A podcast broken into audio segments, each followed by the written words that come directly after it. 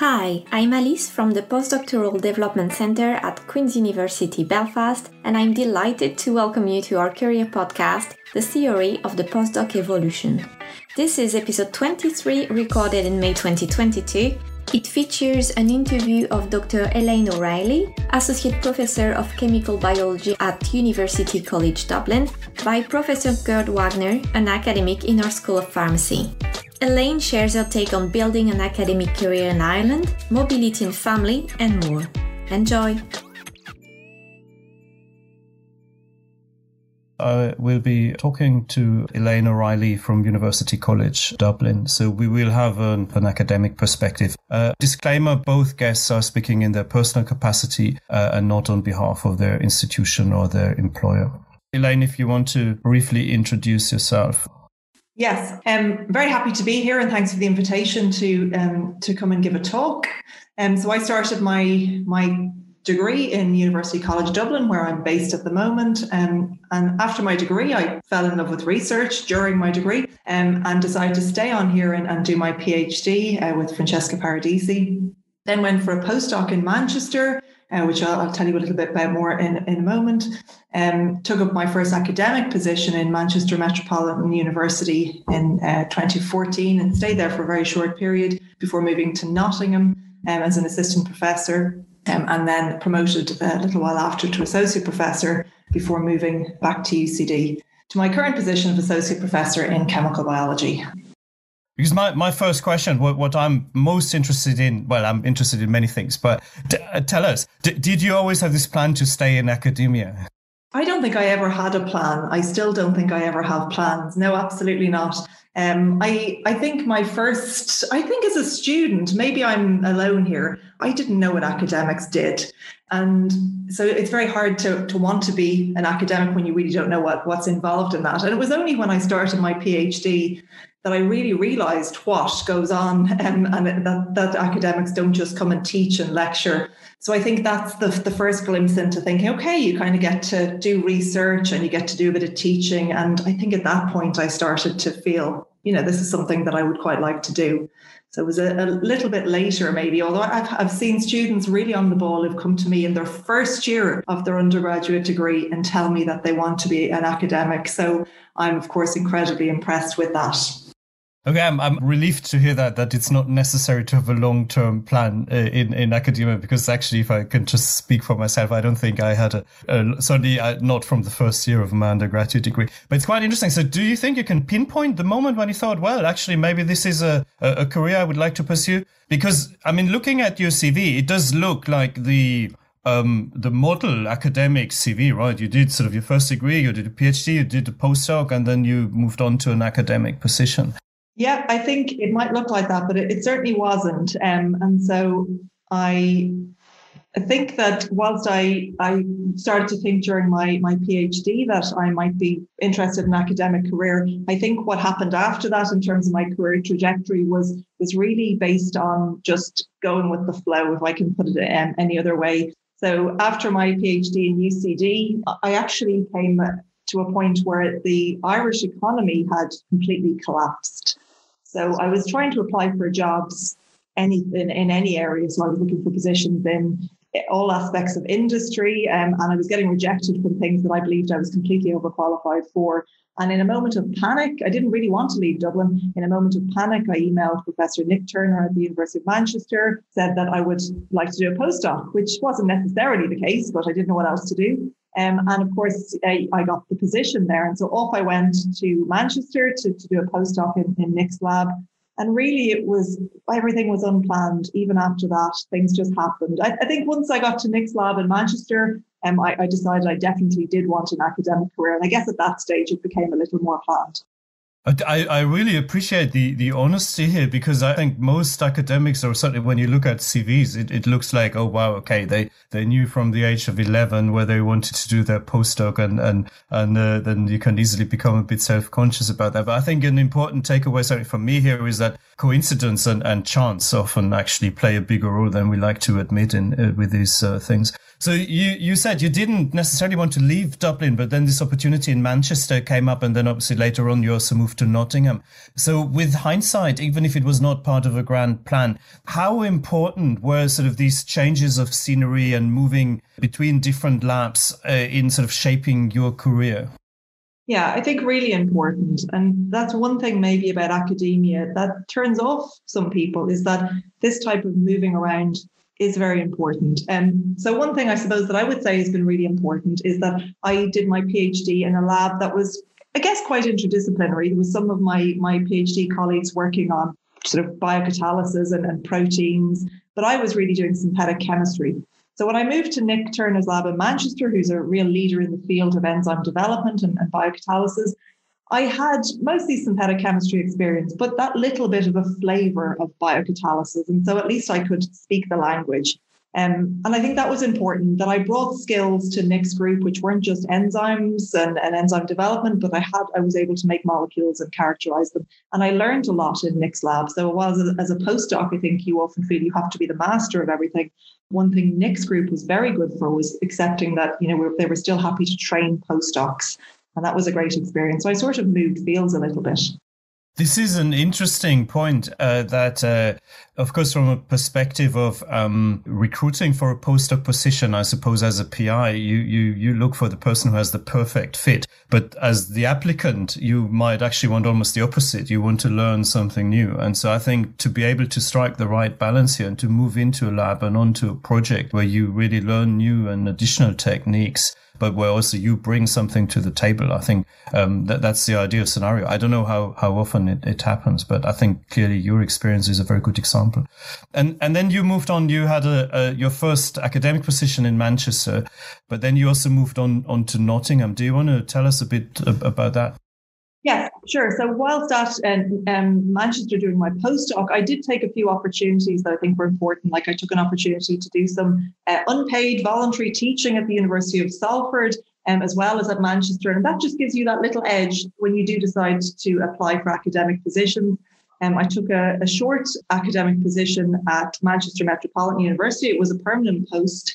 Um, it was a teaching focused university, a very nice place to work, and I have made some long standing uh, relationships with colleagues at Manchester Metropolitan University. But I got a, an opportunity very quickly after I started that position uh, to move to the University of Nottingham. And uh, it was an opportunity that I, I couldn't really turn down. So in 2015, just just under a year after I had uh, started my position in Manchester Met, I moved to the University of Nottingham. Um, and I established a, a group there quite quickly, quite a large group there quickly enough. So when you took on these sort of teaching roles, was that already with an eye firmly on a, on an academic career at that point? Yes, definitely. So once I was in um, in Manchester, uh, I really loved the idea of an academic position, and I thought maybe naively, oh, I can do this. This is this is easy. Um, and so I, I suppose I would build build my CV accordingly, so that you know when I do apply, when I did apply for a position, I could say that I ticked a few boxes, teaching being one of them, of course, research. Um, and I would always advise my own group, my PhD students, my postdocs, to do the same, to, to look and see what their next step is going to be, and how can you shape your CV so that you fit well with with that next step.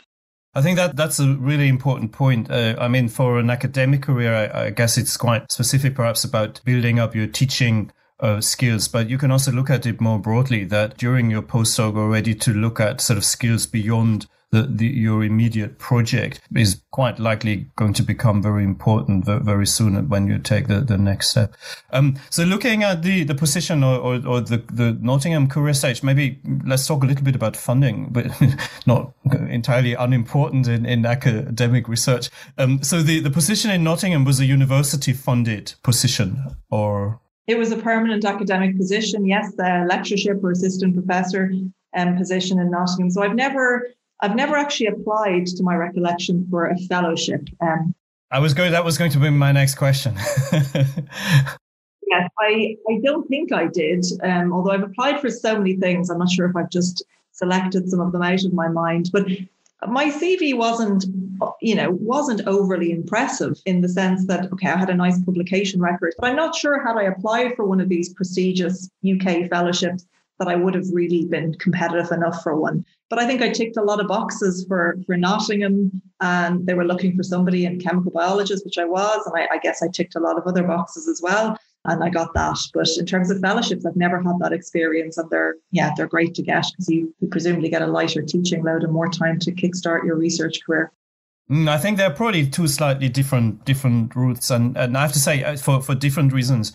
Uh, when I applied for my my first academic position, I very much took the same approach as, as you. But in my case, it was also a bit out of a, a, lack of awareness of like what the fellowship route, what the opportunities are, and maybe what the expectations are. And so it wasn't really on on my radar.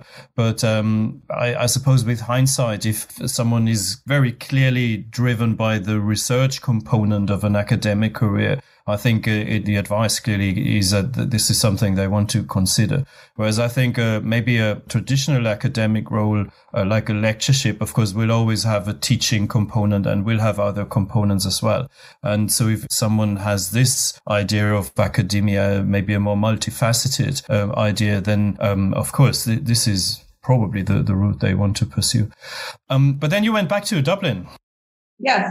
So whilst I was at the University of Nottingham, I um, had my my first child. Um, Harry was born in 2016, and that was quite a daunting thing because I was um, I'm from Dublin. My family, any family that I had left, were here in Dublin, um, and I was quite isolated in Nottingham. I, I would say that Nottingham was a was my dream job. Really, I really loved it there.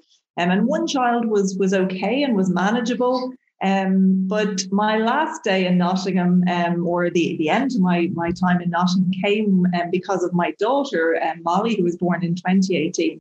And I think when I had my second child, I realized that being quite isolated away from a support network with children and trying to manage a career was just too much for me. And I felt that if I didn't do something that I would give up. Um, I would probably have packed in my, my academic career. And I did think about that. Um, and I was advised strongly not to do that by some um, very nice colleagues. And instead of that, and I was very lucky at the same time as I was considering this, a post opened in Dublin um, for the position that I'm in now. And I realized that that would maybe be my route to stay and, and keep going with a career and still manage my kids. So I reluctantly left Nottingham and I moved back to, to Dublin and started my position here in 2019. And I, I mean, I'm very happy here. I knew I, I loved UCD and it's a great place to work. So it wasn't a difficult decision in that sense. So that's quite interesting. So there, there were very important personal factors here, obviously at play. And what you say about the lack of a support network, I can again relate to because uh, so I'm originally from from Germany and, and and my wife's originally from France, and so we have no sort of wider family here uh, where we are either. And so I can absolutely relate to the the scenarios you describe. Um, maybe this is a good time. Do you want to tell us a bit more in general about work life balance in academia? Does it exist? Um, you know, I think uh, it depends on the day you ask me that. Uh, it's a very busy time at the moment, so I'll probably say no at the moment. I sometimes get to sleep.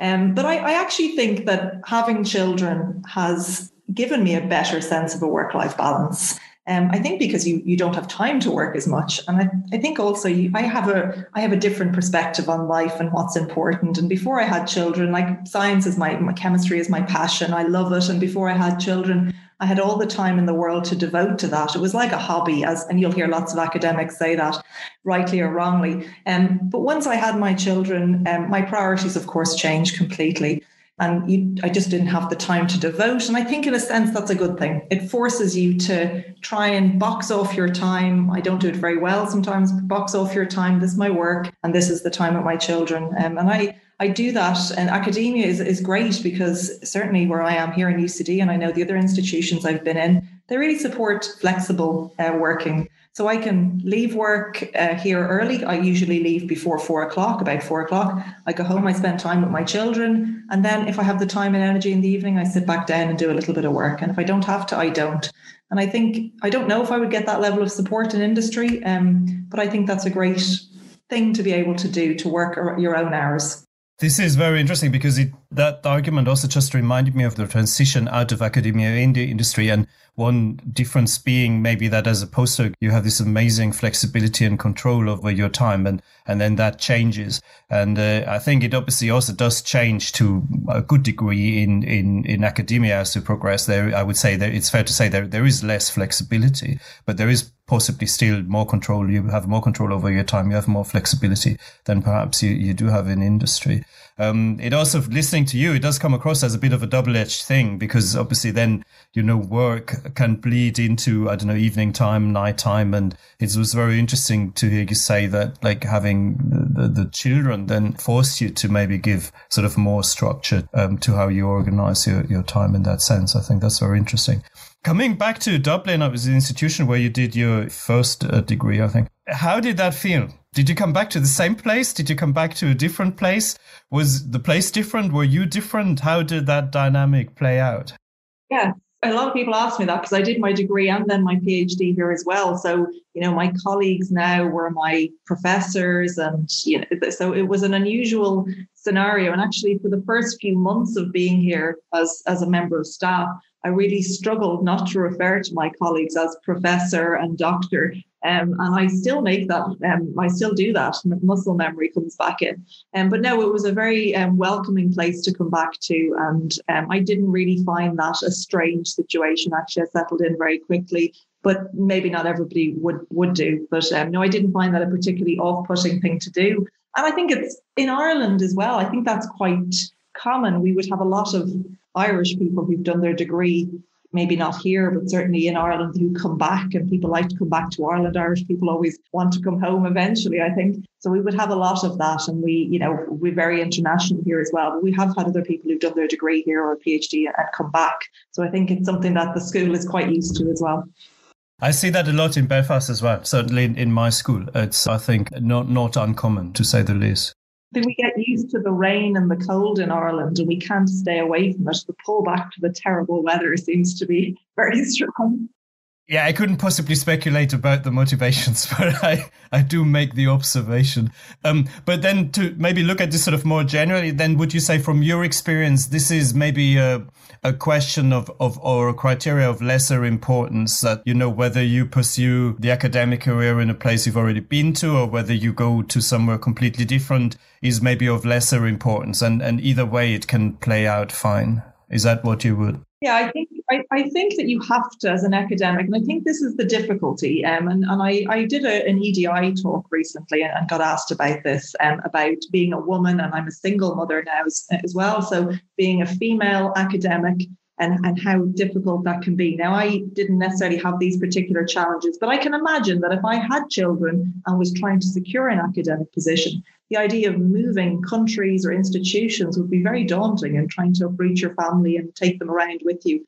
Um, and so that movement, as much as it's great and it's a nice opportunity to move around, um, it could get to a point in life when actually moving isn't isn't what you would like to do. So I think that coming back and settling in the same university is fine. But I've been away. Had I not have, I would never have gotten this academic position. I think you would you would need to show some level of mobility.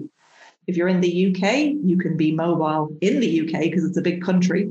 But when you're in Ireland, there's not that many places you can go um, if you know if you want to stay here. So for people from a small Ireland like Ireland or Ireland, um, it, it can be challenging. I think you have to leave to, to be sure in science, anyway, in chemistry, of securing a position here.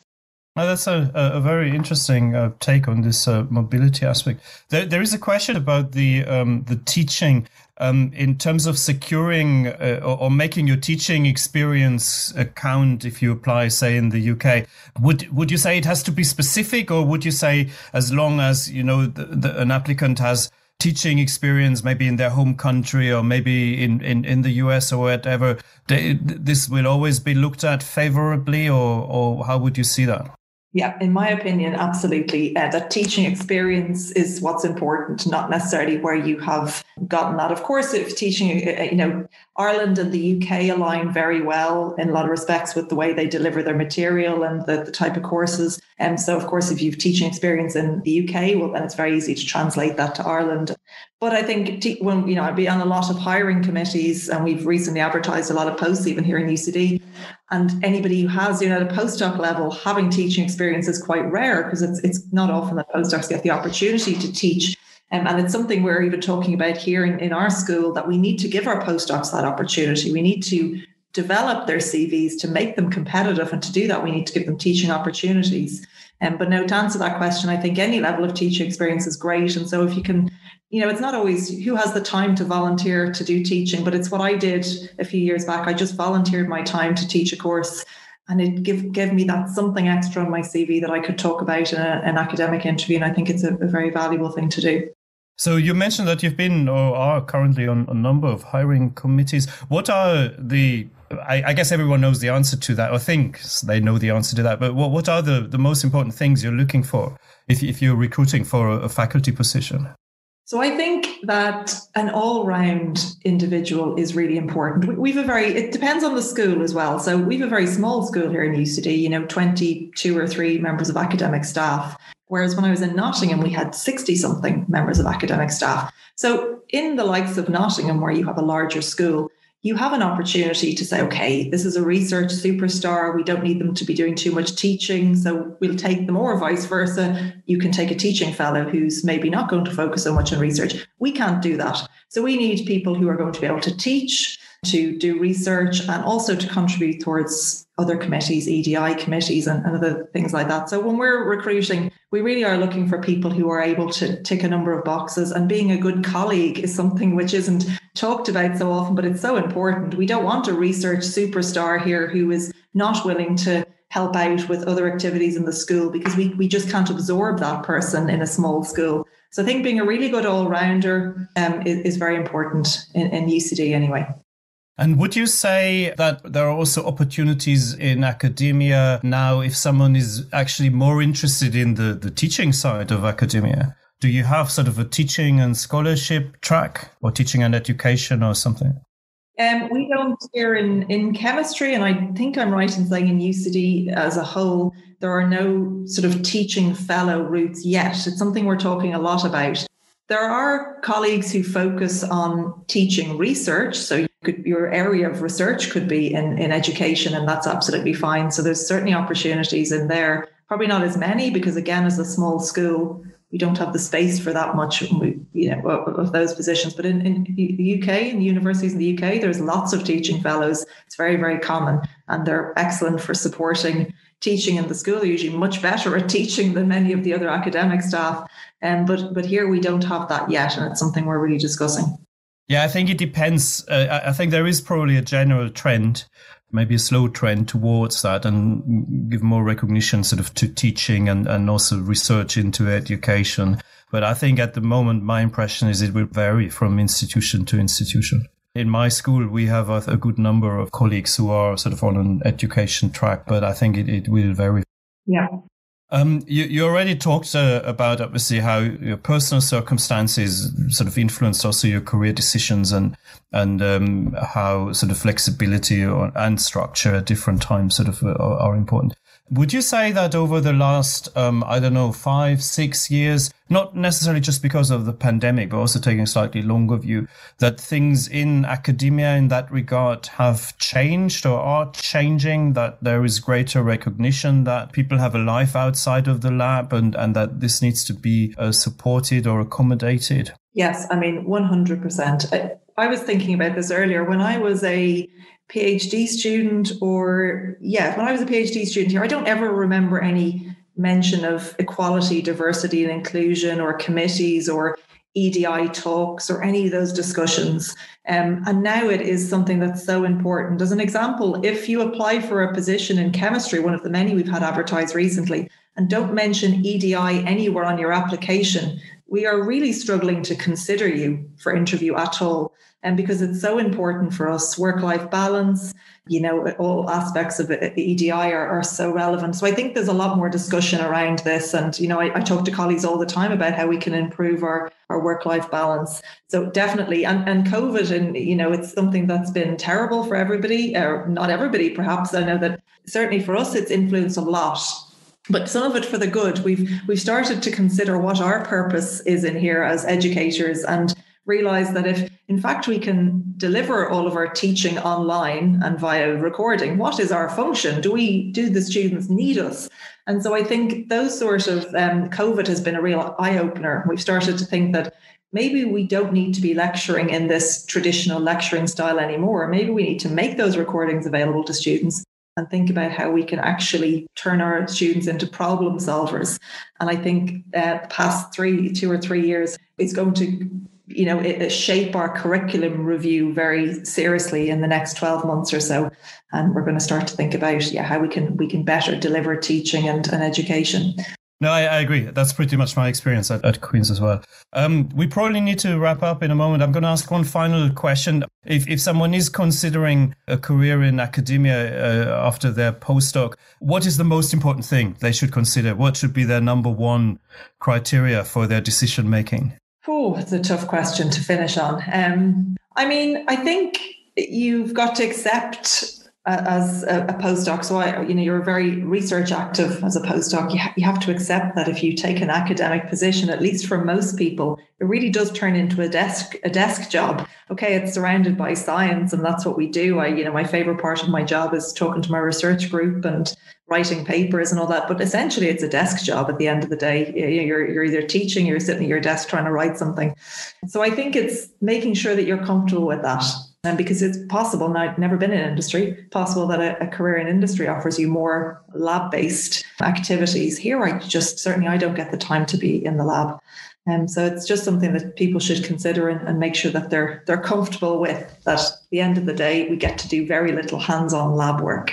This is this is actually very interesting because in a way it reflects or, or, corresponds to what Delphine also said about moving from the lab to, to the desk. And you were saying, well, the same thing happens if you pursue an academic career as well. And the other interesting contrast is that you say, and that's of course also absolutely correct, that industry is not sort of one uniform type of job. And uh, uh, it may well be that depending on the role you move into in industry, you may actually continue with more hands-on lab experience than you would uh, if you move into an academic career as a PI. I just had exactly this, a, a postdoc who left a few weeks ago so um, she's continuing now in a company with a lab-based research scientist job. And um, so the the dividing line here, I think, is not necessarily like between lab and desk is not necessarily between industry and academia. It depends on the the nature of the role. I think that's very important to appreciate. Um, there was a question about fellowships. How crucial are the prestigious fellowships while evaluating a postdoc as a panel member in the committee? Yeah, if you have an applicant for a faculty position and they already hold a fellowship, yeah, of course. I mean, these are important. Some of the, the Marie Curies and the Fulbrights, they're very prestigious. It shows that if these are individual applications that you know you've written yourself, it shows that you can write an application. So that's important because a big part of our job is to get grant income. To do that, you need to be able to write a convincing application. Um, but it's not the, you know, it's not the only thing. If you're applying for a junior, like a lecturing or assistant professor position, there's only so much you can have done. So we're not expecting people to have done everything at that stage. You're starting out in your academic career as such. Um, so it's always great to, to show that you've even written them if they haven't been successful. That's not necessarily a negative thing. Talk about that at interview you know mention that you're writing them at least it shows that you you have a plan and your your int- your intentions are, are good and um, so i think that's important okay Thank you very much. And we probably need to wrap up here. Um, thank you uh, again, uh, Elaine, and thanks to Alice for organizing. Great. Thank you. Thanks for listening. If you want to hear about the experience of other academics or former postdocs who transition to other types of careers, check out more episodes on our webpage at go.qub.ac.uk slash podcast PDC. Bye!